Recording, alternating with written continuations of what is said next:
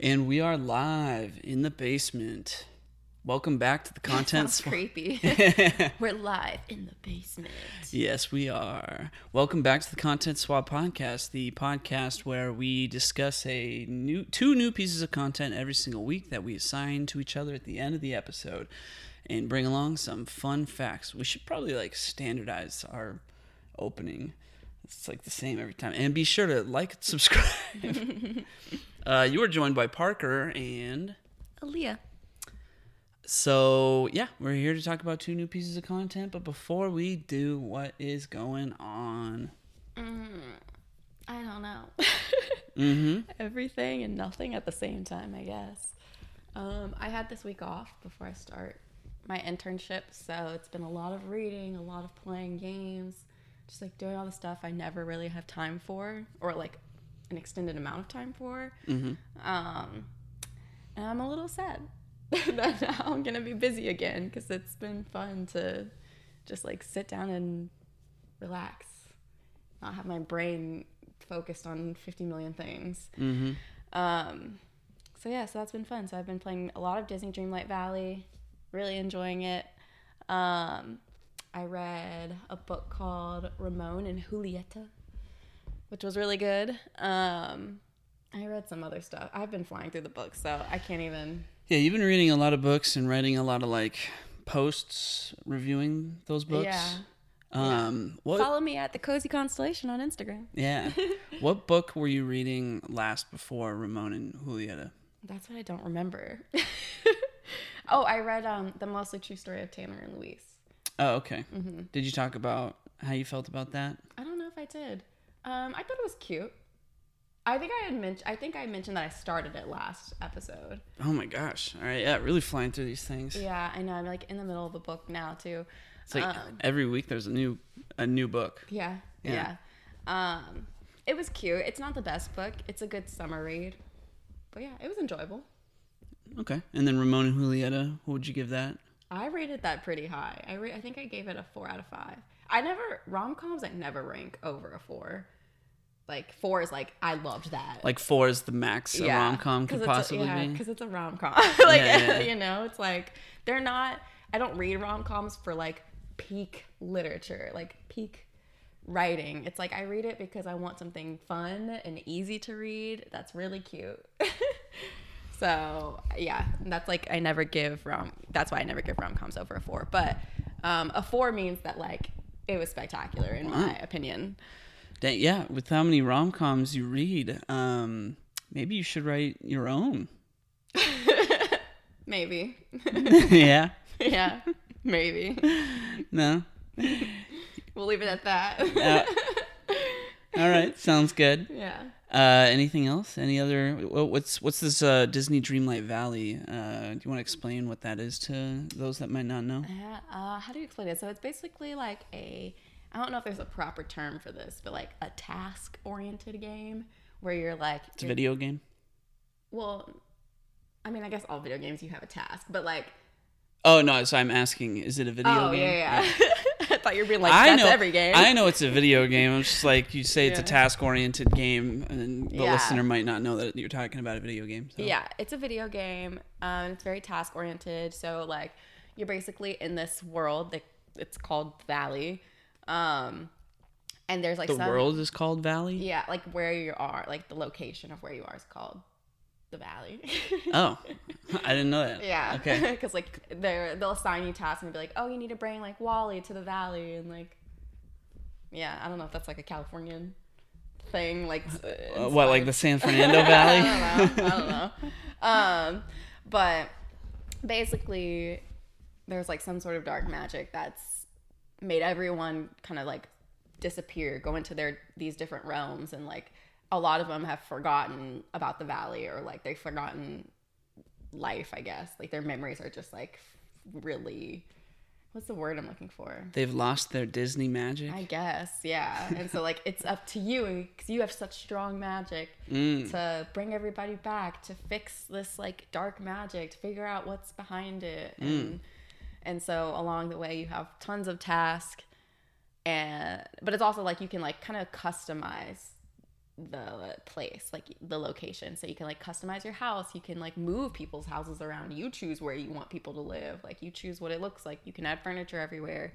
Um, so it's kind of like kind of reminds me of like a Disney version of Animal Crossing, but like with more stuff to do Huh. and like more like an actual plot. I feel like Yeah, no, I mean Animal Crossing does not have a plot, yeah, so yeah, it's like a more fun because that, that's the thing for me with Animal Crossing is like I, I like the idea of customization, but I never even got to a point where I could make it re- my like place really nice because I was so bored. I was like, all there is to do is fish, go visit other people. I don't know. I just like found it really boring.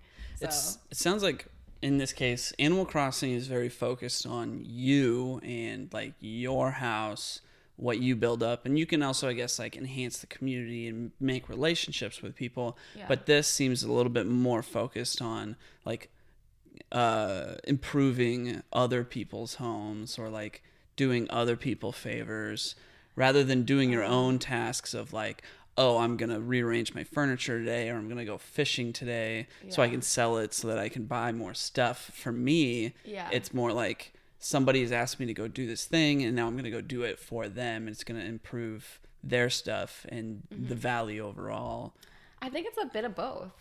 okay I think I and yeah, I think it has every aspect of Animal Crossing that you're talking about, but more. can you It- customize your own house Yeah, you can customize your own house. You can buy clothes for yourself. can you expand your own house Yeah, you wow can expand your house. Like you can you can add different skins so that your house looks different. So you can still do all those like very like customizable things for yourself. Like I can I have purchased like clothes with like buy fishing and selling fish and then I get money and then I can upgrade my house. You I can go in a room. fishing in this You game? can go fishing. and you can, Can you- sell the fish. Uh, can you grow your own trees? Yeah. What? You can grow plants. You can. Wow, I you can do cro- everything you in this have to- game. you have to grow crops in order to be able to make food because you need like food gives you energy because you run out of by like mining and fishing and things like that. You run out of energy, and so then you have to eat food. You can go mining. There's Yeah. energy, You- yeah. food. Yeah, What? it's fantastic. There's It's everything going on in this. Everything. This is like a combination of everything, and then just slap Disney on top of it. Yeah, Wow, it's fantastic. and that makes so much sense. Yeah. Wow, I didn't. I thought you were just running around talking to people, oh my gosh, no. doing There's- fetch quests all day, and that was it. No, there's so much you can do. Oh wow. like I am not a person who sits down for hours playing a game. We have li- I literally was playing this game 24 hours yesterday. Like I we I did not stop until my Switch died and I was like, okay, that's been enough screens for today. And that was at like midnight. Yeah. Um because there's just so much to do and it's like feed like it's not int- it's not overwhelming, it's not intimidating. Like I I'm not running around like I don't know what I'm doing. Like I it's easy for me to figure it out. Wow. Yeah. But can you pick up objects and stick them together and make Okay, vehicles? it's not Zelda. no, you cannot. I can pick up objects and stick them in my backpack. is there a physics system in there at all, or is it just like you are attached to the ground and that's about it? no, yeah, you can't like jump or anything like that. Like Mm. you can't. You can only run or like walk places. and- Okay. Yeah. Can you get in the? Can you get in a boat? Can you get a car? So you can get on Moana's boat. At one You can point, get Moana's well, boat? Hold on. Wow. Hold the phone. No. There's one point where Moana's like, "Hey, come with me on my boat. I need to find something." And this is like how you're trying to get her to come back to the, the valley. Yeah. but it kind of like it cuts to you just like on the boat already so you can't like physically get on her boat Mm. it's like cut scene like now you're on the boat and she's like okay do this and it's like cut scene now you've done that like and then yeah Mm, Seven point seven, not enough boat. that's okay That was- i do not want to be on that boat i do not want to be sailing that's another thing i'd have to do then but Okay. it's cool moana catches fish for you which is nice like Well, there's a lot going on in this game. I did not know. I didn't realize. yeah I mean, I I've only heard uh, good things Yeah. about this game. Like everybody that's mentioned it, even like podcasts that I listen to, where like you know these guys are talking about like what's the newest game right now, and they'll talk Mm-hmm. about Zelda or they'll talk about you know whatever you know big thing is out, and they're like, yeah, Disney Dreamlight Valley, man, it's like it's so good, and they're like, my kids love it. Yeah. Um, that is like their big thing right now, Yeah. and I'm really impressed by it. But wow, okay. I feel like I'm gonna be playing this for forever because there's just so much I still haven't gotten to. Yeah. Like there's so many characters I have yet to meet. And so I'm like, this. I'll probably be playing this for till the end of the year. Till the end of the year? Yes. Oh my gosh. That's so much. I mean, because like this week was like I could dedicate a whole day to playing it. Yeah. You know, it now I'm back to work, so it's like I only have a few hours in the day to play. What when did you start? I downloaded it when we first got here, so Monday. Okay. So oh okay, so the beginning of this week and how many hours do you guess you've played it? Probably a lot. It's gotta be well over twenty. Okay. Yeah, because I got I got Zelda right before we got here a week Yeah. ago, like what eight nine days ago. Yeah. I would definitely say I've played Zelda at least twenty hours. Yeah. Because I mean, like I said yesterday, we played games all day. Yeah, we that was all we did yesterday was play games. I was like starting to feel sick because we were also in this movie theater and there's Yeah. no like obviously there's There's not no a lot of ventilation in It's real dark. Yeah. Yeah. and I was just like, I'm going to throw up. We've Yeah. had no sunlight today. yeah, we really got to go outside. and I'm very much an outdoors person. Like Yeah. I love to sit outside, and so I was like, I cannot do that again. Yeah, yeah, that was that was a lot. I mean, I enjoyed it. I was I was very immersed in Zelda yesterday, but Yeah. I think it would have been smart for us to like take a step outside, sit on the back patio. sure. Even being Yeah. in here today, even though we haven't been in here that long, I'm like, I cannot wait to Oh, leave the- this room. Yeah, once we're done with this, probably won't come back in this room Yeah. the rest of the day. I'm like, we've been in here quite. We like yeah, we've went been living. hard in the movie room. I know we've been living in this room. I mean, that I was know. we were so excited for this. We were, and now I'm like, I don't want to be in here for like three days. yeah, I need yeah, a break. yeah, totally. yeah. All right, But yeah, what's what's new with you? I've been playing a lot of Zelda. Yeah. Yeah. um, yeah, this new Zelda game is great. I'm sure if the listener is interested in Zelda, they have already started playing it for themselves and they know exactly what I'm talking about. Yeah. But um, it's just it's an incredibly well made game. It's like they took the last game and they just built more on the foundations of like mm-hmm. a perfect project mm-hmm. already, and they said, how can we make this even better? And it's like very rare that something like that ever gets to happen. Mm-hmm. But I mean, they spent six years working on this game, and once you see like once you pick up on what the actual differences mm-hmm. are mm-hmm. it's like yeah i could see why this took them so long to make because it's It looks really cool. Like it, looks a lot different than Breath of the Wild did. yeah it's incredibly complex like i said like you can pick up pretty much any object in this game and stick them together to make whatever you want mm-hmm. and you get these different types of devices that are that each of these devices kind of serve individual functions. So, like a wheel, for example, or a fan, or a, a balloon, or like a thing that shoots fire. Um, and you can implement those in like by combining them with different objects. Like you can get like a, a flat square panel, put your balloon on top of it, and then put the thing that shoots fire inside the balloon and have it the fire shoot up into the balloon. And now you've got a hot air balloon, and you can just like go up high up into the sky with just those three things. Um, but like the sky is the limit, literally, because there's stuff in the sky and there's just so much to find.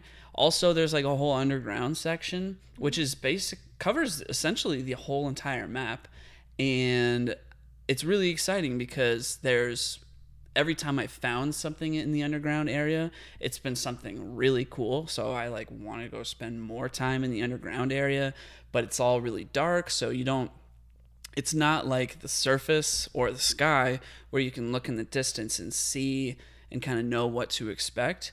The underground area is like pitch black. You have to throw or shoot like in an arrow these little light seeds in order to see stuff and in order to find you can find these things that light up like a decent circular uh, radius but um, the thing about those that I found out this like a couple days ago was that each of those things that you can find that lights up an area is actually an underground version like where the shrines are because there, there are shrines all over the map and you find them and you get these like objects that help you like upgrade your hearts or your stamina so you can do more exploring and get more brave about where you're going and all that and as you find each of these shrines um, you can also they also become like fast travel points on the maps that you can travel to them. So like you're always trying to find shrines everywhere you go when you're on the surface, and some of them are even in the sky. But then when you're in the underground sections, the where the shrines are on the surface are where the um, are where the like little light things are underground. So now knowing that, it's like, oh, like you could play through Breath of the Wild, not get every shrine, and still have like a good time. I decided to go for every single shrine because I, you know, this game's massive. I want to complete it because it's great. Um, now it's like I was already planning on doing that, but knowing that every shrine that I find on the surface, there's also like a piece of the underground that's going to be lit up if I go to that same spot underground is like, oh, if I want to see the entire underground, I legitimately have to find all of the shrines. So I really like that. I like how that's designed because then it encourages people who like there's always something more to find. Like in Breath of the Wild, you could not find all the shrines and still feel like you found all the shrines. Now it's straight up like you know you have not found all of them because like that part of the map is still dark. So go over there, see what you can find, and you might find something really cool and interesting. And there's a ton of different new enemy types. It's just that it's it's great. It's it's great. I really like problem solved my way through a lot of things that I'm like is this the right way to do this? I probably not, but with the with the system and the rules that have been given to me, I figured out something that worked. And that is extremely rewarding because it makes you feel like everything you do, you may have been the only person that had that solution. And then other times it's like an obvious solution, but you still feel like smart. Um, yeah, it's extremely well made. I mean, like, yeah. I mean, was anybody surprised about that? no, no, no. I don't think anybody was surprised about that. Um, I don't. Yeah, I, I mean, if if Nintendo's putting out a new Zelda game, then that means they've found some way to innovate, and um, yeah, they. I mean, they innovated their butts off. I would say. So, mm-hmm. I don't know. I honestly am like, I don't know how they could possibly make another Zelda game after this. I don't know what it would even be. Um, I'm not expecting another Zelda game. I mean, it's been six years since the last one. Mm-hmm. I wouldn't. I wouldn't be surprised if it was like ten years before we got another one. Like, it's just. It, there's there's just so much going on in this one. It's like yeah, there's how do you how do you top this? Mm-hmm yeah, uh, yeah, ten years. I I feel it's on the record now. Mm-hmm. Yeah, I have like FOMO because everyone on like my Instagram that like all the cozy gamers I follow, they're all playing it, and people got their new like Zelda Switch, and I'm like, I have not even I've barely touched Breath of the Wild. yeah. So I'm like, oh, I wish I was like as excited as everyone else. It's okay. Yeah. I also am kind of glad that I'm not as excited as everyone else because like that's some dedication. I know it is a lot of time. Yeah, which I mean, I just said like, oh, Disney Dreamlight Valley will take me forever, but like, yeah, yeah, it's uh. I mean, it is it is a massive time investment. Like the the next game that's coming out that I'm like really excited about is Final Fantasy 16, which comes out at the end of June, which is like perfectly timed out because that gives me enough time to just feel comfortable with just playing Zelda. And if I happen to finish it ahead of time, there are other games that are like a little smaller that I want to play. I do still want to play that Star Wars game. Um, but like it's refreshing to be like, this is pretty much this is it. Uh, no need to rush through the story. It's I guess like I've been feeling I've been playing I've been playing through a lot of games to like keep up with the new releases and that sometimes feels like I'm working on a deadline. So it's kind of refreshing to be like all right, another new game doesn't come out for like 5 more weeks. So just play this game mindlessly, explore whatever happens happens. And that's like that's what playing games is all about. Mm. Nice. Yeah. All right. Well, Anyway, our- yeah. Should move into our I gotta assignments. get going pretty soon. I want to eat some lunch before I go. Yeah. All right. So I believe you are Oh, talking about right. what I gave you first. Yes. Um. So last week I was assigned Daft Punk Unchained. Mm-hmm. I got the whole title this time because every time I'm just like the Daft Punk documentary. and Yeah, You're no. like, what's the title? It's I'm got like, a title." but it's called Daft Punk Unchained, and this was a BBC documentary. Is that correct? Or that's where we watched it. But Yeah, I think I don't know, BBC might have been involved somehow. I looked up zero facts on the actual making of the documentary. I just have like I didn't even look up facts on Daft Punk. They're just in my it's in the movie. it's in the movie and everything that wasn't in the movie is in my brain. So Yeah. like uh yeah, just just go ahead. Yeah. Um, so anyway, so for those who are unfamiliar of who Daft Punk is, um, you might know them by their like iconic kind of like robot head masks that they wear. Um, but essentially, this documentary follows just the trajectory of their career, and so I don't want to like get through all the nitpicky stuff because like you could just watch a documentary. um, but essentially, they started when they were in their teens, so maybe like around seventeen and that was in 1993. And the two members are Toma and Guy Manuel. Um, and they're Guy-Man. sorry, Ma- ben, Guy, Guy Man, Manuel. whatever. yeah. Um, and they're both French, which I did not know. Um, and pretty much they started out um, under this small Scottish rec- record label. Um, and they kind of like, they kind of started in like the underground scene first, was what it seemed like. Um, but I, I wrote down like everything that happens to them happens pretty quickly. Like their career kind of really takes off with little adversity, in my own opinion. Mm. Um, and so, I mean, they are phenomenal as artists, but like, yeah, they kind of just like, it seems like they happen to be in the right place at the right time doing the right thing. Mm-hmm. Um, and that's kind of what summarizes how I would summarize their career. But after being with the Scottish record label for a little bit and putting out a few singles, they end up signing with Virgin in 1996. Um, later in 2013, they leave Virgin and sign with Columbia Records to produce their final album, which was Random Access Memories. Um, but for the most part, they were with Virgin for a lot of their career. And yeah, they just kind of like take off. They're they make like electronic music, but it's it like combines like funk and house music and like all these other. They get inspiration from all these other types of music. Um, to where it created something super unique and that's kind of like what boosted their popularity because people are like this is great dance music that like is different from kind of what we've already heard. Um and the interesting thing about daft punk is they're very much like we do what we want. We're not going to abide by what anyone else says we should do and if that's a problem then so be it. We won't work with them.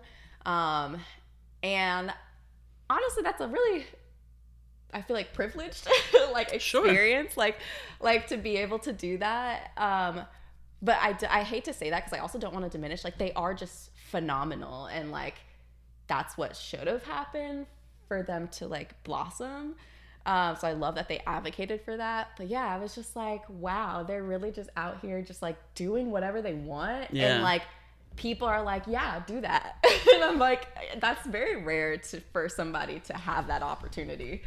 Um, Yeah, I would say that definitely helps in like what makes them special. yeah. Um, yeah. They talked about how one of the members, Thomas, his dad was like a music producer in the 70s. Mm-hmm. So them having like that connection also did give them the leg up of knowing like what's going to be a good deal for them, what's Yeah. not going to be a good deal for them. For sure. So like, you know, that that definitely gave them an advantage when it came to starting out and like Yeah.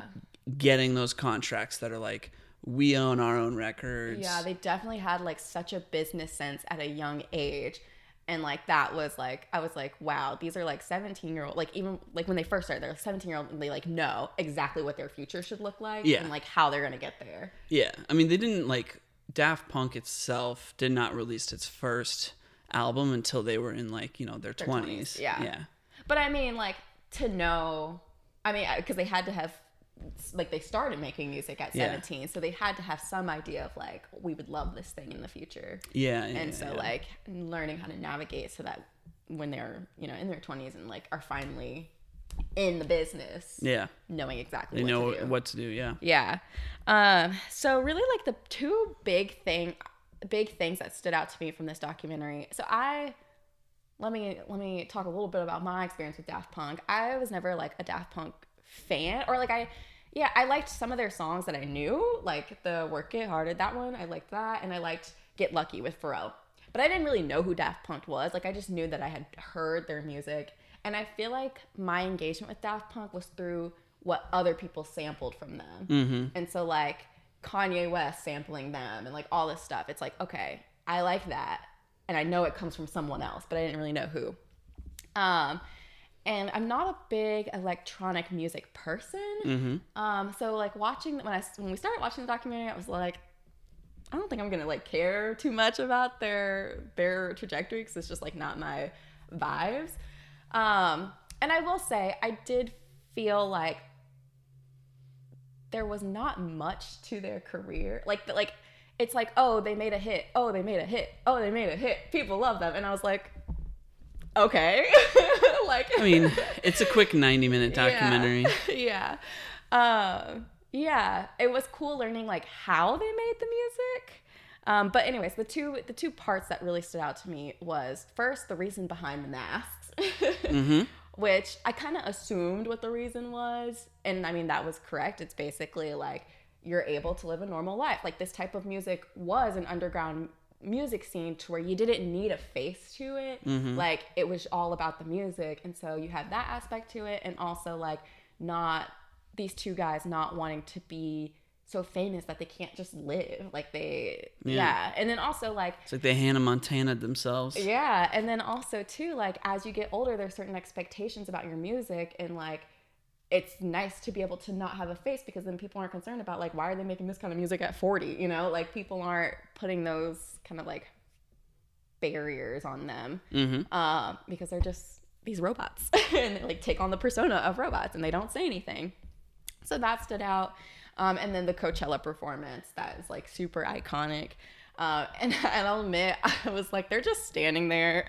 like, They're not, though. they're not. I mean, they're not. They're not. I have mad respect for how you DJ, and also it was like a crazy light show. And the Coachella performance happened in 2006, which adds another layer to it because it's like this kind of crazy technology. I would be terrified if I were working for them on that set. Um, Yeah, can you? I mean, can you shed a little light about what this whole Coachella 2006 set, like what the story is there? What's that about? I mean, I'm probably not the best person to do this, but it like it was like a pyramid, and it was like all like a ton of LED lights, and it's like a light show essentially, and then they're in the middle of this like pyramid DJing, um, and there was like I think it said like in this tent there could have been like 10,000 people but there the max is like 10,000 but it ended up being like 40,000 people that were there and everyone was just having a great time. And yeah um Yeah, can I like f- fill in a yeah, little bit? sure So like yeah, I mean the the, story there is that uh, you know Coachella was just getting started. Like Coachella is like this big event as it is now. Back then it was like very kind of early years Coachella, but it was still like becoming more and more a thing, and it had this reputation. And uh i mean they yeah they they did their performance like nobody knowing what the heck they were gonna do. Everybody wants to see daft punk live but also like you know they are djs and it's not you know like the i guess what i'm trying to say is that that level of performance for like electronic dance music like just the the level of production that they put into that performance with the LED lights and just the whole light show and the pyramid and the and the light show and the pyramid and the pyramid and the light show. Um like the whole thing the the people in the documentary pointed out like basically nobody else in the music industry had done something to that high of a level of production with technology mm-hmm. to just make something like that. Yeah. and they talk about how that moment like the pyramid at coachella like it all started with the pyramid at coachella mm-hmm. because it it blew up like just this whole kind of music industry cultural moment of people having like way more production for their live shows. Uh, it gave like artists like uh, Skrillex basically like a blueprint for when they later like Skrillex is interviewed in this documentary and he's like yeah like uh, that seeing that performance changed my life. It mm-hmm. once i you know became big and did my own performances like mm-hmm. it all it all started from that. Like nobody Yeah. had done that before. Mm-hmm. And now you know you go to like a rave or something nowadays and it's like basically everybody is just doing that now. And there had never been anybody that had done that before. And it all started with the pyramid of coachella. Yeah. Um, so yeah, so those are me those are kind of like the two big things that I remember from the documentary or that stood out to me. Well- Um, what about their last studio album what about it? What I mean, do you want to? So the reason I assigned this is because uh, this like a week ago was the 10th anniversary of their last studio album, which was Random Access Memories. Which the whole point of the creation of that album was like, yeah, okay, so like the way I see it, I guess I could talk about this from like my experience as a mm-hmm. fan. Mm-hmm. It was like they I became a fan of this is kind of like the least authentic way to become a fan mm-hmm. of a mu- music artist, but I first became a fan of Daft Punk after playing DJ Hero, which if you're not familiar with DJ Hero, it's basically like Guitar Hero but with a little turntable and it's made by the people that made Guitar Hero. And when they made DJ Hero, they got a bunch of different famous DJs like DJ Snake, DJ AM, uh, and Daft Punk to make these like original mixes for the game. And there was like a two Daft Punk super mixes in this game. And like the final secret character that you could get in that game was Daft Punk. And I like I kind of knew who they were but I didn't really know who they were. And that's when I kind of like in my mind like started listening to all their music. They like blew up for me. The Coachella pyramid that had already happened. Um and I just like I didn't know, and that was probably like 29 sorry two, two, 2009 to 2010 ish, um, and so they did like the Tron Legacy soundtrack, which was I was like so stoked on that when it was coming out because I was like I really like Tron, uh, like the original Tron was kind of this weird thing, and I remember um, playing through the Tron world in Kingdom Hearts 2, and that's like one of my favorite games. And now they're making this new movie, and it looks super cool. The CGI looks super awesome, and they got Daft Punk to make the soundtrack, which is a banger of a soundtrack. Um, so you know, like I had these kind of like my own fan moments of like you know maybe the girls that are chasing after Hannah Montana want to buy her new CD or whatever. Like Daft Punk was basically my equivalent of that um, growing up in or at least in high school. And then when they made Random Access Memories, the whole point was like the the the whole point of like the like electronic music scene in the 90s like the house music and all that is like trying to kind of like maintain the spirit of like disco and funk was or uh, the spirit that disco and funk had in like the 70s and the 80s um, like kind of keep that spirit alive. And so when they made random access memories the point of it was to basically like go back to the roots of the music the, uh, in the like of the spirit of the music, and that's why they brought on like Nile Rodgers and Pharrell Williams and like just the whole essence of that album was basically like take the roots but then bring them into the future. Um, and I mean, it's an incredible album. It's like probably, if not my favorite album, it would be like my second favorite album. Um, and if it was my second favorite album, then my favorite album would be Discovery, which is also a Daft Punk tr- uh, record. So, like that that album, I remember when it was like when they announced that album, I was expecting like where electronic music went after they did the whole pyramid at Coachella thing, like um, you know, like a whole bunch of artists came out, like Justice, uh, and then you know Skrillex and like dubstep. Like dubstep was huge when Random Access Memories was coming out. So I was like, oh hey, like Daft Punk basically created electronic music the way that we listen to it today, and now dubstep is a big thing. Like, ooh, this is really exciting. Maybe Daft Punk's gonna do a dubstep thing, which like looking back, like can you imagine? You know, that would just be crazy. But I remember like a lot of people got back into or got into electronic music around that time like 2012 Mm-hmm. 2013 because of artists like skrillex Mm-hmm. and then this album comes out and i'm you know a 19 year old kid thinking like oh yeah this is gonna be you know daft punk's take on dubstep but and then you play it and then uh, give life back to music is the first track on that record. Mm-hmm. And and it's so good. And it's mm-hmm. it's called give life back to music mm-hmm. which was just like this totally subversive thing to my expectation that like just completely blew my mind. Yeah. and like yeah that that record is incredible Yeah. um I and they ended up yeah. winning best best album of the year I think that's like that's one thing that I feel like this documentary made me sad about. It's like I didn't have that appreciation for Daft Punk because I was like, oh, what like they do electronic music, like so they do dubstep, and I I'm not a dubstep fan. yeah and so like yeah and so i never like i never would touch like i would never touch it and like listening to like so after we watched the movie i was like well put on their music and like i had heard uh, the only reason i knew more songs than i thought i knew was because i've heard you play it but i didn't know it was daft punk um, and i was like i really enjoy this and i'm sad that i didn't enjoy it when they were like the thing because i thought it was what everyone else was. I thought it was like your Skrillex, your like Right. dubstep and everything like that, and that was just never my scene. So, yeah, Yeah, for them it was never it's never about the show, it's never about the spectacle, it's never about the like,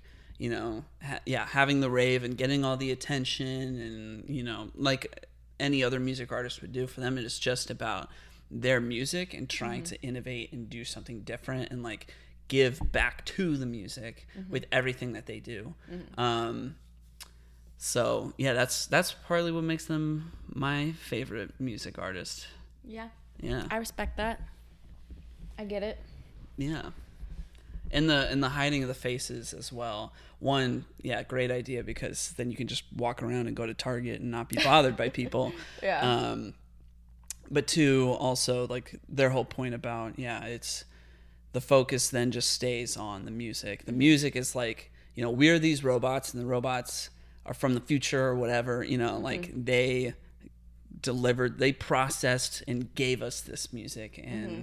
Like and it also speaks to their whole thing about like having this incredible attention to detail. Um, there's always intention behind every single note that's played. And yeah i just like love everything about that. It's just like this perfect unification of like what they were trying to do artistically. And they just like they nailed it. And then they in 2021 decided to say Daft Punk is no longer a thing like it's no more. And it's like you know what? Like despite the fact that after Random Access Memories came out in 2013 we all hoped that they would do something again. Like they did Starboy and I Feel It Coming with uh, The Weeknd. with the Weeknd which like are both great tracks.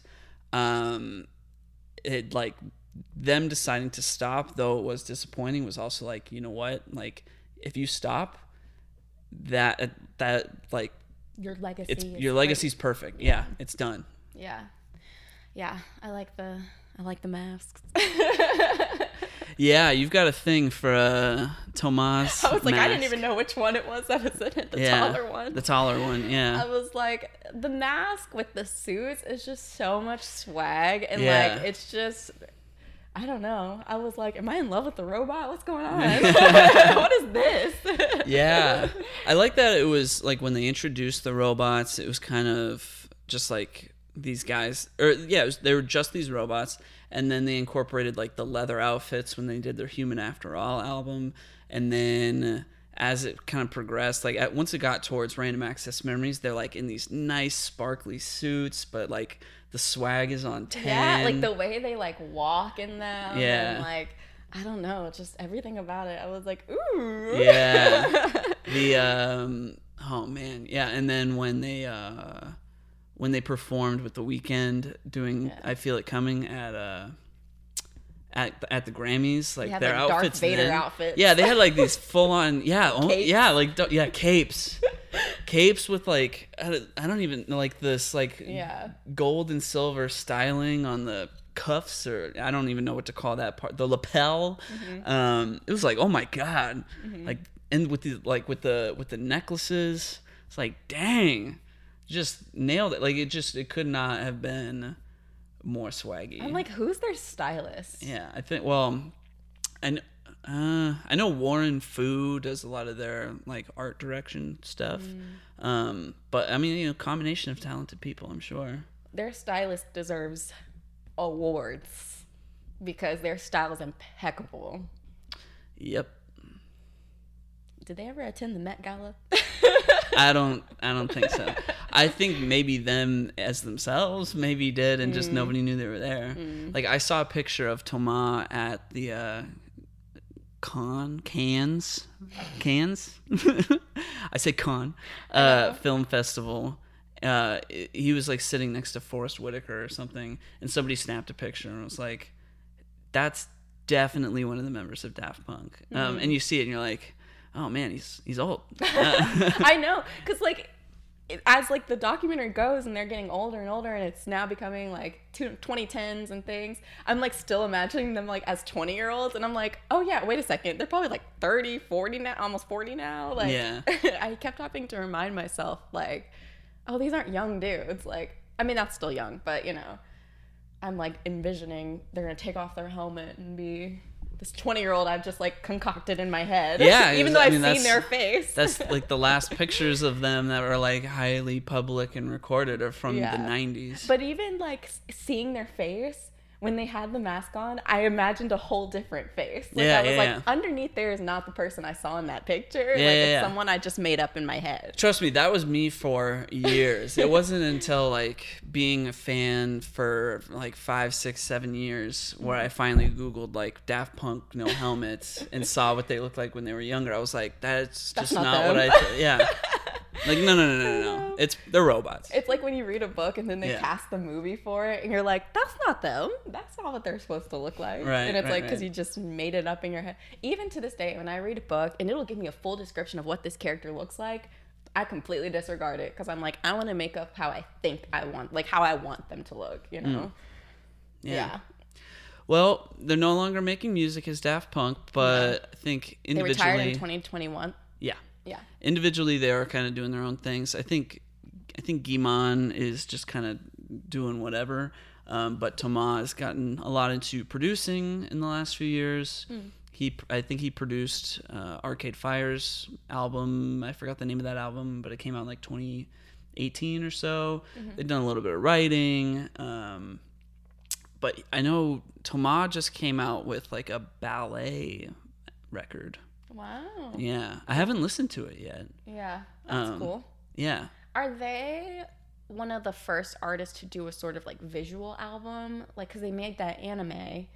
That, yeah, that was very ahead of its time. Yeah. So yeah, they did Interstella five five five five, which is, um, yeah, it's a visual album for their Discovery album, or it, yeah, I guess yeah, it's just it's all just it's the it's the feature length film of basically all of the music videos for their Discovery album, which came out in 2000, I believe. Uh, I would say Discovery is like when people think of like classic Daft Punk, that's basically that whole album. Um, it's an incredible album. It's you know it's the one that's got one more time, harder, better, faster, stronger, digital love. It's uh, it's so good. Um, but yeah, they Interstella five five five five is is anime that is just like if you look up the music video for one of those songs from that album, you're gonna get basically the clip from the movie that where that song plays. Um, which I don't. Yeah, especially in the year 2000, like nobody else had done that. Yeah. Yeah. Because, like, the only person I know who has done that is Beyonce, and that was like Lemonade, which was like not that long ago. Yeah. So I'm like, I wonder if they were kind of like the first artist to like, I don't know if they were the first, but certainly to make it all an anime, yeah. I think definitely. Mm, Yeah, cool. for sure. Mm-hmm. Um, yeah. Anyway, big fan. Love them. Mm. Um, got, yeah, they're so good. Um, it's like it's one of those things where like if I become friends with somebody and then realize they also like love and appreciate Daft Punk on the same level as me, then suddenly it like takes our friendship to a new level. it's like oh they they know. Um, like Hector. Anytime I see something Daft Punk related, go straight to Hector. Um, or like yeah, my oldest brother. He like yeah loves and appreciates. Like I remember one time I was on this road trip with my uh, with my brothers and some other people in my family. I think we were on our way to a baseball game, so not really a road trip. Uh, but we were talking about Daft Punk, and I remember my middle brother. He made this comment. He was like, "Yeah, I remember when like that last album came out. Like, I was really hoping that they would make some kind of like dubstep thing or something. like, um, and then it, and then they they put it out, and it, and it came out like you know it's like old music, like I don't know, just a missed opportunity. And I was like, you literally missed the whole point. um, sorry to call him out. Um, I think he loves and appreciates that album now, but in that conversation, I was like, I think you missed the whole point of the album. And he was like, and he said to my older brother or my oldest brother, he was like, oh, like, did you like that album? He's like, uh, yeah, I loved it. Uh, like it's it's perfect. Um, and yeah, I just just love like those, those conversations. I just I've had such a relationship with like engaging with anything that's new that's Daft Punk. Like ah, like I bought posters. I had a shirt at one point. Like when they put out official Daft Punk merch, that was like that was a big deal. They they went the whole like it's got a seal on it that you know it's like official Daft Punk Daft Punk merchandise. Um, which is kind of like that's like Nintendo does that now, um, like official seal of quality. My Um, stomach's growling. I hear that. I'm hear that. hungry. yeah. Um, Sorry. no, you're good. But anyway, if I was to ever make my own merchandise, it would like I would take the same approach, like official seal of quality. Um, just love that. It's so cool. Yeah. Can I get a snack? Uh, yeah, go for it. I'm starving. Yeah. Meanwhile, I will uh, I will fill the space. Um, as you were getting a snack. You want a snack? Uh, yeah. If you could give me a uh, no, no, no. Actually, I'm okay. I'm gonna do a Snickers. Is it? Is that bad? No, no, no.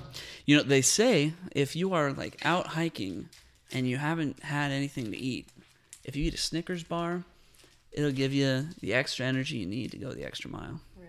Is that because of the peanuts? I would imagine it's a combination of sugar and nuts. Yeah. Well, doing the job. Right on. Uh, anything else you would like to say? No. I mean, I think overall, it wasn't bad. Yeah, I mean, it's as far as the documentary itself goes. Like, I signed this just so we could talk about Daft Punk, and like, there was just a quick way to kind of encapsulate their career. Uh, the way that the documentary itself is like super French, and Yeah. like, I think I wouldn't have mind. I wouldn't. I didn't mind that, but I think I would have preferred to watch this documentary just watching it and not for the podcast.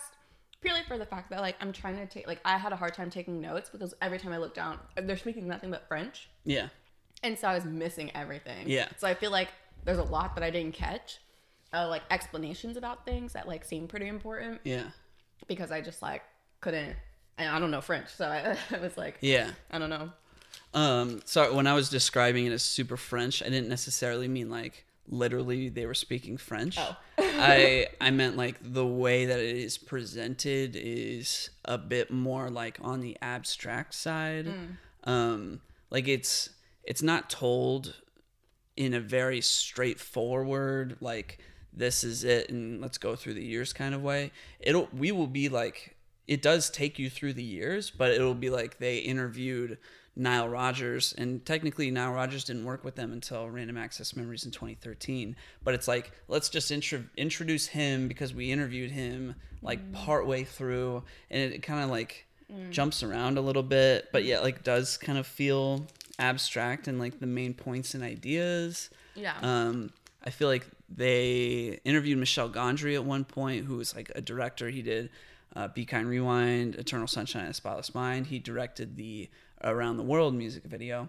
And like when they were interviewing him, he was like painting while he was talking to them. And that to me just was like, all right, the ultimate Frenchiness of this documentary. And they were like horrible. Paint. It was like stick figures.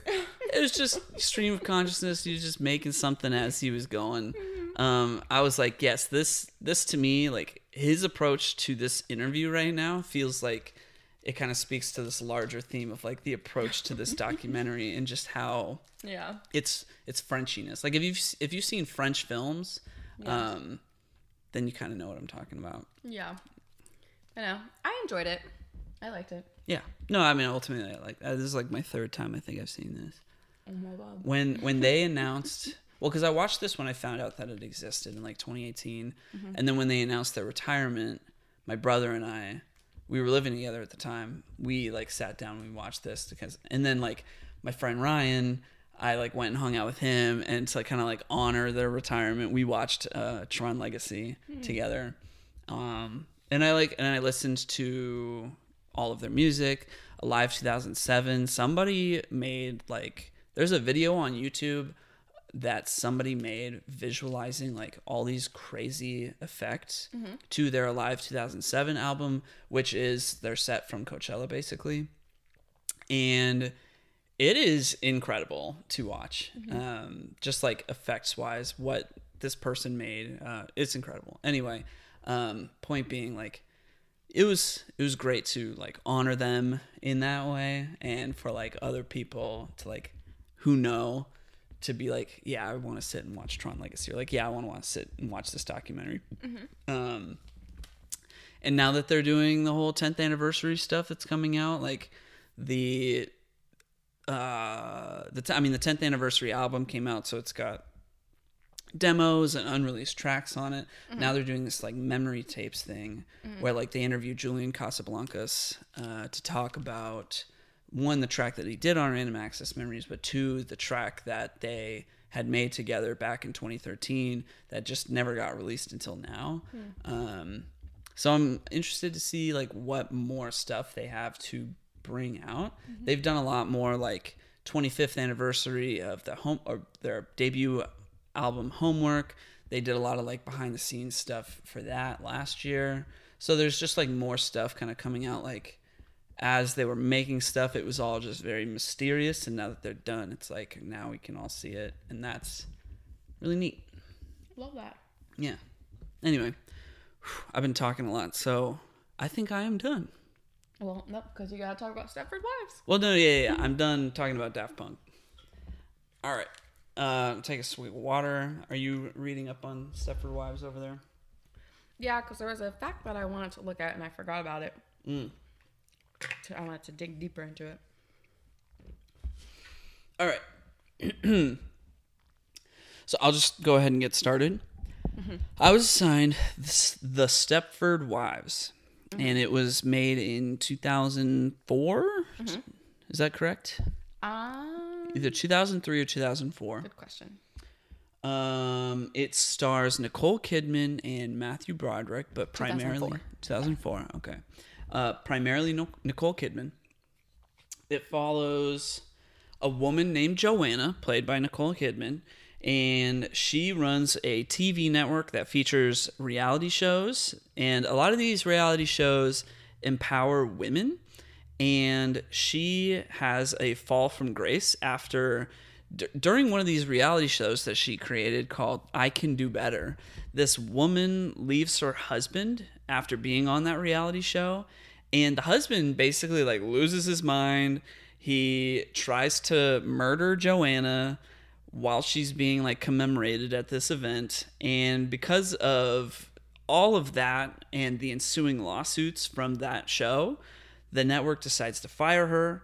So her and her husband moved to the suburbs in Stepford Estates, Connecticut. And upon arrival, she slowly starts to realize well, Stepford Estates, I guess what I should say is everything just seems so perfect. It's uh, everybody's houses are beautiful. Everybody's houses have like these systems that it's like a smart home uh, where everything can communicate and you can like lock the doors with the push of a button and all that. And something about the women in this neighborhood is just off. They all seem to be very subservient to the men to the point where it feels like they're robots. And well, eventually they go to a 4th of July celebration picnic and there's a square dance happening and one of the women starts spinning out of control and to the point where it seems like she is literally malfunctioning like a robot and sparks fly out of her neck and suddenly she's like fixed after uh, Christopher Walken like snaps her neck. And yeah sparks fly out. She's and she's fine like a literal robot. And so as things continue, we start to pull back the layers and find out that essentially, uh, let's see, yeah, essentially all of the men in this neighborhood got married to these super boss level wives who are crushing it in their careers, and it makes the husbands feel like emasculated, like they're not manly enough. Uh, Yeah. and so they aren't having it and they um they want to feel more like men so they have their Dumb. like men like toxic men um they have their wives essentially like robotized uh by Christopher Walken and yeah um it, it's kind of like everybody around joanna is basically like gaslighting her into thinking like there's nothing wrong here including her husband and he knows exactly like what's going on um and that she's gonna get robotized and he's like okay with it. And it eventually kind of comes to this uh tipping point where she is going to become a robot and we think that she's become a robot and that her husband was all on board with it but it turns out that they were pretending and that he was like i don't want my wife to not be my wife. So she pretends to become robotized and then he sneaks into this like underground lab and he turns he basically just starts pushing buttons which i don't know why that would possibly work but he just goes to this control panel starts jamming all the buttons and they manage to shut down all of the robot programming and all the women come back to being themselves while they're at this like ball event. And in the process all of the men are suddenly terrified and they become like little like the wusses that they said they said like oh our wives were so successful it made us feel like uh, it made us feel like wusses. And then so they they make their wives subservient but now their wives come back to being their wives and they revert back to being wusses again. So uh, which I, I i liked that little detail.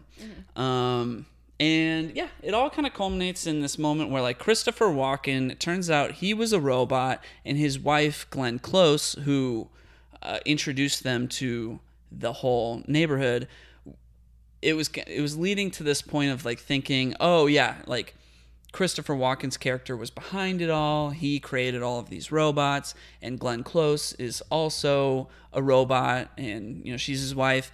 T- turns out, uh, Christopher Walken was the robot, and that she created him, and she created all of these robot women, and she wanted to create like a perfect society where like the women would be good women and the men would be good men and like they could all just be themselves and themselves. right They're like and- nothing but. but then she says like you know my plan was to turn the men into robots eventually too um or anything but. Sorry. yeah, but so basically, like the whole program gets destroyed, and the men's punishment for trying to make their wives subservient is that now they're on house arrest and they have to basically become house husbands. And they it ends with a scene of the men at the grocery store not knowing where anything is. Uh, Which like is so dumb. I'm like, put them in jail. I mean, it's a very stylized Yeah. movie. Yeah. It's kind of got like a like a Tim Burton esque, uh, almost like Which he was actually stylization. connected to the project at one point, but That makes sense. or was going to be a part of the project. Well, one of the first things I noticed in the opening credits of this movie, which is a lengthy opening credits sequence that's kind of showing like 1950s uh, aesthetic Mm-hmm. stuff, like you know the the men go to work and the women it's like these shiny appliances. yeah shiny appliances the yeah we're living like we really thought we were living in the future in the 50s um and the women stay at home and are subservient to their husbands um but i saw that frank oz was the one that uh, he directed this movie and frank oz like he has worked on like puppetry for a really long time. He literally was the voice of Yoda. He like he himself is Yoda. Um so that kind of like clicked almost immediately for me mm-hmm. of like how this movie was made in this style in this way mm-hmm. because it's just it's very like oh yeah Frank Oz would have made this. And I liked that they made little um there was a scene where the one of the Joanna's friends, who is not a robot, becomes a robot, mm-hmm. and she is talking to her children, and she gave them like their lunches. And one of the children is like, "Where's my action figures?" She's like, "It's got Mace Windu and Amidala." And she, he's like, "What about Boba Fett?" And she's like, "Oh, they were out." And he was like, "Oh man." She's like, "Well, here's five hundred dollars." Um, I was like, "Oh, like Star Wars reference because Frank Oz is the one that's directing this movie." Um, yeah. Nice. Do you like it? You know, I uh I wasn't sure what to expect. I, you know, you hear a title like The Stepford Wives and you just you just don't know how boring that's going to end up being. Yeah. um but then when I when we actually started watching, I was like, "Oh, this is kind of like a neat, fun little concept." Um, I liked the aesthetic of it all. I liked that it kind of had this science fiction angle, but like from a 1950s perspective. Um, and it has a lot to say about like gender dynamics and um, like it it really kind of yeah it was it was very much like this social commentary of like when the men now like their wives are just subservient and are just taking care of all of their needs what the men then do is like they're playing like battle Absolutely robots. nothing. yeah they, they yeah they do absolutely nothing. They're fighting robots together. They're drinking beer or cocktails and uh like smoking cigars and just chilling out Acting like children. yeah, essentially. And I'm like uh, that. What a perfect commentary because like that's, I, mean, in a way, like if that world existed, that's exactly what we would be doing. Um, so yeah, but it also made me reflect and think like, you know what, like I appreciate my partner. I would never want her to become a subservient robot. It's the conversations that we can have with each other and the fact that we're best friends that make the whole relationship feel as fruitful Yeah. as it is. Yeah. Um, but yeah, so I did like the movie. I yeah certainly didn't expect to, um, but I thought it was, it was fun, quirky little thing. Um, I did see that it wasn't like the most well-rated movie, yeah. um, which I thought was kind of interesting. Like the the ratings were like kind of, at least the IMDb rating um, mm-hmm. was like a lot. I had seen the IMDb rating when I was trying to figure out like mm-hmm. where to find this movie, mm-hmm. and I was like, "Ooh, it's like five point six. But then we watched the movie, and I was like, "This seems a lot better than a five point six. I wonder what that's about." Um, yeah, no, it's it's cute. Yeah. It's I mean, it's dumb at the Yeah. same time. I mean, it's supposed to be a comedy. It's not Yeah, supposed to be this like serious, you know. No, yeah, it's it's, supposed to be, like, silly, it's lighthearted, and at the end, it's kind of like, no way, how would that happen? You know? Yeah. But like, I think for what they were going for, like, you know, nailed it. Yeah. I think it's so funny, like watching this movie and like being back here in my parents' house because my parents are starting to see our dynamic and how we do things and like compare it to their own dynamic. And like, so, so me and you, we like switch days off cooking. Like, you cook one day, I cook the next day, and like we pretty much all of our chores we split, we split 50 50 Yeah. so that we're both pulling our weight But for my parents, like my mom tends to do everything for my dad. so it's so funny because you're cooking and my mom's like, Parker's cooking? Like, Oh what? and then she looks at my dad and is like, How come you don't do that? Oh my gosh. and it's so funny. And I, I feel like I feel like the way I was raised, and this is like I love my mom to my mom to pieces. Um, but I think this is just like how she's always grown up. And so like anytime we talk about responsibilities, like I've always gotten the message of like, you know, you kind of have to take care of men. Like that's just what you do. Like when you're in a relationship, you're going to be the one to do like all the laundry, you're going to be the one to do all the like cooking. Like that's just what you have to do, all the cleaning. And I never loved like I always was like, why? like anytime we'd have those conversations, I'm like, I'm not doing that. And she's like, Well, that's just your responsibility. And I'm like, why? you know? And so I don't know. I just I appreciate where we're at now. Yeah. Because like that watching that is like that seems like such a miserable life. Like I'm not and my favorite I relate so heavily to Bette Midler's character Yeah. because her husband is like, "Oh, like why don't you make cookies?" And she's just she just like looks him dead in his eyes, like, "Why don't you?" Yeah. And like that's her response to everything. He's like, well, "Why don't you do this?" She's like, "You can do it." And I'm like, "That's I feel like that's how I can be." Yeah. Well, as a result of that, their house is a complete mess, right? It is a complete mess, which would like drive me nuts. Yeah. But, but uh, I think both of us like the fact that yeah, we can recognize that and respect each other and Yeah. say like, well, then we're both doing it Yeah. and that we're both responsible. Yeah. Our stuff ends up coming out, you know. Yeah. Our stuff's, you know, our, we're clean. we're mean, cl- of we're course. clean, we're balanced. Of we course, I would never let Um, none of neither one of us would let things just like sit because like neither one of us is or like we're like waiting for the other person to Yeah. do it. Like that's just not who we are. Well, I mean, like you know, I mean, the movie in in and of itself is kind of like an exaggeration. Yeah. Um, but like I'm, uh, you know, like I need to know how to take care of myself. Like if we were not in a relationship and I lived on my own, like Yeah. you know, to be a man, you have to know how to do things yourself. Yeah. Um, like there's so many men who don't though. well, like to be in a relationship Yeah. these days, Yeah. I feel like you know, days. Yeah. like I can't. Well, obviously, like it would be less manly Mm-hmm. for me to let you do everything because then, like, what am I doing? Yeah. Then it's like if you were just serving my every need, then I would just become pathetic and also useless. You know, Yeah. like Yeah. what you wouldn't even need me. yeah. So, um, yeah.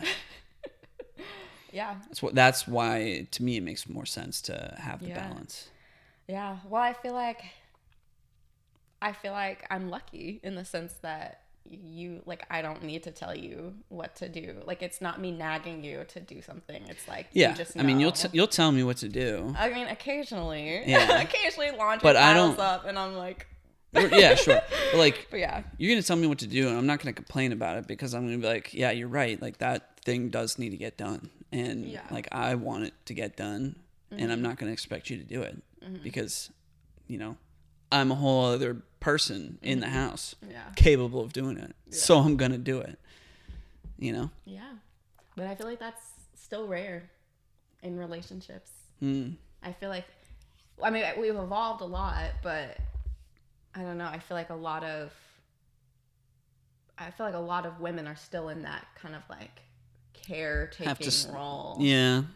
and yeah, So I kind of liked that uh, that they took that angle with Glenn Close's character at the end, Yeah. and that she created all of it. yeah, Because I think it also does kind of get at this thing in our modern society mm-hmm. where, like, yes, you and I are like, yeah, we gotta, you know, mm-hmm. you're not gonna serve me. We're gonna be balanced. Mm-hmm. But there are still like women now Yeah. that like their whole thing is they want to be that like serving Yeah. housewife. Yeah, for sure. And there's absolutely nothing wrong with that. But where the issue comes in is when uh, women who don't want that life Yeah. are then shamed. Yeah. Because, like, I think of, like, I know a lot of moms, for example, working moms who take their kids to daycare.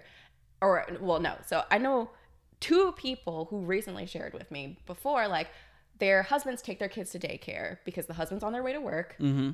Yeah, they take their kids to daycare, and then like the moms are also working, so they go to work Mm-hmm. or they work from home, so it makes more sense. And they get like the one time that they do pick up their child from daycare, everyone's like, "Oh, we never see you. Like, how come you're not the one taking, Ooh. you know, your kid to?" It's like they get shamed because it's like people are like, "You're not around your like you're not with your kid. Like, what are you doing? Why is it the husband that's doing it?" And it's like you'd be that's why I'm like you'd be surprised. I feel like how many people still like and of of course it's just like what you've learned Yeah. uh, through your the generations and what you've been passed like the messages you've been passed but i think there's still a lot of like i think of people who are new moms and it's really hard because every other mom has an opinion on how to raise your child how to do this how to do that like you should be doing this you should be doing that why are you doing that Yeah. why are you not breastfeeding like that sort of thing and it's like we're still we still have these very similar messages about being a caretaker, about being a wife, about like all these things. Um, and so, yeah, we're still not as progressive as I, I feel like. Yeah, We it's should just, it's just a lot more subtle, so it makes it kind of harder for us to pick up on. Yeah. Or it's like I guess it's now micro. You know. Yeah. Yeah, for sure. Um, do you have anything else you want to say before I say some facts? Um. Not really. At one point, I kind of realized watching this movie, like, hey, where are their kids? Um, and they do, I guess, bring it up and say, like, the kids are at day camp, mm-hmm. which, what, what were they doing at day camp? I don't. I mean, if it's the summertime and they're like, Oh, is it, day- does this take? Yeah, okay. I, guess this I think does take summer. place Yeah, 'cause it's during the 4th whole of summer. July. Oh, yeah, you're right. So, I was just kind of wondering, like, what what are the kids like? it's a movie, and it's like it's science fiction, so like Yeah. it's not. You know, I'm not supposed to think so hard on it, but I'm kind of like thinking, like, well, what happens when the kids then go to school? What happens when the kids get older? Mm-hmm. What happens when you know? Do the kids go to college? Do they, you know, do the teen girls then like become reprogrammed to become wives for mm. like the men- like what happens? Yeah. I never thought about that. You know, Yeah. this is very much just like kind of capturing like a nuclear family moment in Yeah. Uh-huh. this town, but like what happens when their kids get older? Yeah. Yeah. No, that makes a lot of sense. I don't. Yeah, I don't know. I don't think anyone's thought that through. That's so funny. I always think about like there are there are neighborhoods, and our neighbor like where we live is kind of one of these neighborhoods where it's like there's a whole society within the neighborhood. So like you really don't have to like leave the neighborhood if you want to go get dinner. Like there's a restaurant within, you know, all the houses and things. Are you talking about our uh in Our- Virginia? yeah, Yeah. like our neighborhood. But there's another neighborhood in Kentucky called Norton Commons that is also very much like this. It's like it has its own shops, it has its own doctors, it has its own everything. So Yeah. you don't even really have to leave your neighborhood. yeah. And like I always refer to those type of neighborhoods as Stepford Wives neighborhoods because I'm Oh. like it's like a it has its own you're in a bubble. Yeah. Like you're in this like Truman show like bubble where there's certain like a certain culture and everyone knows everyone and like everyone like because everything's in there like it's just known you're gonna go to this person for this it's known you're gonna go to that person Yeah, I don't know what it is, but um, there's just a part of me internally that wants that. no i'm always very skeptical because like i so i'm for those who don't know i had moved to virginia first because i had started my program before you came along and i found where we lived like i didn't get to visit i didn't get to do any of that and so i just kind of like picked what looked okay in the pictures Yeah. and was like this is in my price like in our price range and everything like that and so that's just where I picked. And I was like, I'm gonna hope for the best. Like I know it's a little bit outside of like where I'll be going to school and everything. And I remember getting there and being like, okay. like a little eerie. A little mm-hmm. eerie, but still nice. Mm-hmm. Still looks good. And I think I mean our neighborhood is like at least the houses are so diverse mm. and like I don't know, and it, it feels a bit more open than just like isolated to this one thing. But that neighborhood I was talking about in Kentucky, it's like every house looks the same. Yeah. It's all these like white, kind of like White House looking houses. They all have American flags. They, it's like Yeah, I very, mean, I wouldn't- very eerie. I wouldn't want to live in a town like that necessarily, where every Yeah. house looks exactly the same and Yeah. it's like every single person is living the same life. Yeah. I'm not really, yeah, I'm not looking for that, Yeah. but I do have something in in me that just wants to have Like like, small a small town Yeah. where you like you have everything you need within a short distance. You know everybody. There's community events. Yeah. You and I do like that. I do That, like that. there's yeah. Yeah. But That's I, supposed to be like the dream or whatever. For sure. And I love where we live currently. I love it. Um, but yeah, no, I it's always so it's so it's just funny because I I refer to this movie a lot just like when I'm visiting places. I'll be like, "Oh, this is a Stepford Wives neighborhood." and I don't know if anyone knows what I mean by that when I say Yeah. it to them, but yeah, it just like I yeah. This this movie stuck out to me a lot. I think I first saw it when I was in high school and I was like, "What did I just watch?" Like, Yeah, it was so wild. bizarre. Um, but I love it. Uh, so facts. Yeah, hit me with some facts. So I don't think you mentioned this, but this is based off of a book, and there was it's also a remake of an older movie. I did not know that. Yeah. So the book came out in 1972, and the first film that was a like was an adaptation of the book came out in 1975. Um, so yeah, it was like two things before it became the Nicole Kidman version. Gotcha. Um, so it's interesting you talk about like ratings and things like that. Uh, the biggest fact that came up was that production was basically a nightmare. Really? There was a lot of tension between a lot of people. Things were just kind of like falling to pieces. They kept re-editing and rewriting uh, the whole movie pretty much based on test screenings. Oh, And what a nightmare. Yeah, and so Frank Oz said like his in an interview, he was like, my biggest regret was I was so focused on what the people, what the audiences wanted, on what like the, um, whatever the company that was producing the film, whatever. Paramount. Yeah, like what they wanted, what all these stakeholders wanted. That like I feel like it led to a lot of weird plot holes. Like it, it- the movie, I felt like wasn't as cohesive as I would have liked it, and things like that. And I think because of a lot of those rewrites and um, yeah, a lot of those rewrites, the actors were starting to get fed up.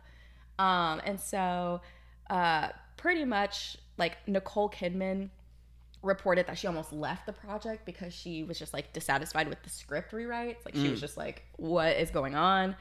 Um, there was also some tension with um, Frank Oz and Christopher Walken. I don't know the details behind that, Mm. but there was like some tension there.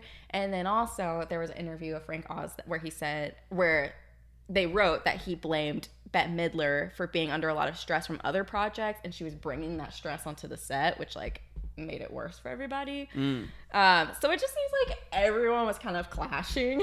because- Yeah, that seems tough. yeah, because everything was. And then you've like, got all these uh, test screenings going on and Yeah, trying to cater to what people are saying there. Oh, Yeah. It just sounds like the worst time. Yes. And so one of the biggest rewrites, I guess, um, is the ending of the movie. So the ending of the movie, I found a fact that was like the ending of the movie doesn't follow the ending of the book, Mm. and that they changed it because test audiences didn't like the ending of the movie.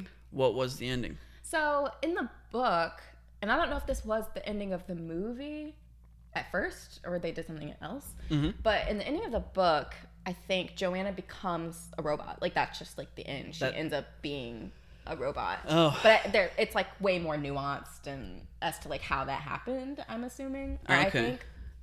Uh, I tried to read a synopsis of the book and it was just like so detailed. I was like, I can't, like, I can't listen to you and read this at the same time. So, Yeah, no. but I do know that she becomes a robot at the end. Um, I don't know if that's what the original ending of this movie was because I think that is the ending of the first movie, the 1975 movie. Seems like a bad message. Yeah, yeah. Yeah. um, but yeah, so I don't know what the original ending of this movie was, but they did change it based on the feedback that they got and made it so that they save everybody. So yeah. I mean, yeah, I, I mean, I, I liked how they ended this, Yeah. and I like that they did the whole like, yeah, Glenn Close was the one behind it angle. I, I don't know. It seemed like there was more to chew on, more commentary in that ending. Yeah. Um, Definitely. Yeah. It makes me so I recently because I since I knew we were gonna watch this, I was like, I'm gonna finally sit down and watch Don't Worry, Darling. Because when I had first seen the trailers Yeah. of Don't Worry, Darling, I was like, oh, is this kind of like Stepford Wives? Yeah. Um, and so yeah, I watched it. Don't Worry, Darling is a lot darker. Yeah. Um, but I think it does have some similarities. Obviously, like this creating this like robot where the women are like robots. They're not robots, and don't worry, darling. It's a bit more complex than that. But like Yeah. basically bringing these women into like a 1950s kind of Yeah. experience for so that these It's- men can like live the Yeah. Men were want. doing one thing. Yeah. Yeah, and um, there's a I don't know. Should I like? I don't want to. Should I not spoil it? Probably. Probably not. Yeah. Well, there's a similarity from this ending Yeah. to the ending of Don't Worry, Darling. Sure. Um, so yeah, so I, I feel like there's a lot more parallels than there are differences. Yeah. Nice. Well, solid pick. I yeah, I uh, underestimated how much I would enjoy this. Yeah. Yeah. Seeing that robot dog, I was like, oh Oh, god. the the robot dog was kind of weird. that was Uh, so weird. Robo Rover 3000 was this robot dog that they got when they moved into the house and it was it's It's such. It's like. it's like plastic. It's, like Spy Kids level. Yeah. CGI. yeah. It I don't know what to take of that. It- yeah, it was know. Yeah. I saw it and was like, I do not remember that at all. It was like, scary. What is th- I know it's weird. Like it's a very genuinely genuinely terrifying little piece of CGI there. but it kind of adds to it. Like Yeah, it, yeah, no, it makes did- it it even did creepier. add to it, yeah. yeah. It did feel like, oh, that's what the 1950s would have concocted out of a small robot dog. yeah, Uh, yeah. definitely for sure. Whew. All Uh, right. yeah, let's. Should we do assignments? I got. I have. I have nothing. Uh, I didn't. I didn't pick anything either, so I'm going through. I. am- I just. I've, I've got it in my head. I'm going for it. All right, what are you assigning? Um. I think I'm just gonna go with a childhood movie. Okay. Um. Yeah, let's just go for it. Uh, I'm gonna give you the Warriors of Virtue. Okay. Isn't that? Oh, I was like, isn't that the name of the video game I played? What video game? the something last virtue or something like that. I thought Virtue's. I thought Oh, Virtue's Last Reward. there we go. No. I've given you the Warriors, and I've given you Virtue's Last Reward, but I've never given you Warriors of Virtue. That's funny. Yeah, that's ah, it's gonna be weird. It's pretty weird. Uh, it's it's a movie that came out in the '90s. I watched a lot as a kid. I had it on home video. It's like it's up there with like you know Jumanji Mm. and like uh Never Ending Story. Like it's it's like that, but Mm-hmm. It's I love Jumanji. yeah, it's it, it it sits in that space in my brain. Okay. Um, but not a lot of people seem to know about it. yeah, I've never heard of it. Uh, yeah, was, this will be this will be real interesting. I haven't seen it in yeah, well over twenty five years. So Okay. yeah, All right. Um, maybe twenty years, but yeah. Got you. I'm stuck between two picks, so I'll let you decide which one I assign. I could give you an animated movie, okay. or I can give you a movie that's really bad, but I find kind of funny. Really bad that you find kind of funny in an animated movie. yeah. Um, I'll take what's what's the genre of the really bad movie that you find kind of funny. It's like a. It's actually based on a true story. It's like a. I don't know. Is the is the animated movie a little more like whimsical? I, I guess No, it's not. It's not like a. It's like a. It's a DreamWorks animation. it is DreamWorks. Yeah. All right, let's let's do that. Okay, I'm gonna give you How to Train Your Dragon. Oh, yeah, no, no, no, that's perfect. okay. Yeah, yeah, How did? Tr- yeah, I've never. Yeah, I love How to Train Your Dragon. I have never seen the entirety of the first one. I've seen a part of it. it's so cute. I've seen the second one. I don't remember the second one. Is there a third one? I think so. Yeah. And then there's like a whole spin-off TV show. I didn't know that. Yeah. Yeah, I love the first one. I yeah, It's I've so never cute. never seen the entirety of the first one. All right. I All right. haven't given you an animated movie in a really long time. Have I even given you one? Ah, should I have given you Sing? Nah, we'll What- stick with How to Train Your Dragon. what was Sting? Sing. Sing? Ew. No, I don't want to. Sorry. Sing is so cute. Sorry, I haven't. Yeah, I haven't seen Sing either. But no, no, no. I, would, I would. For what, what for what I'm assigning you, I think this is gonna be perfect. How to Train Your Dragon and Warriors of Virtue. Yeah, I think that's a good pair. that is a good pair, a good order. That's nailed it All right. with that with that coupling. Okay. All right. See you next time. We're going to be watching How to Train Your Dragon and Warriors of Virtue. We'll see you then. Have a great week. Enjoy Zelda or Disney Dreamlight Valley uh, if you're playing those, and uh, pick them up if uh, they sound interesting as well. And we'll see you next time. Bye. Bye.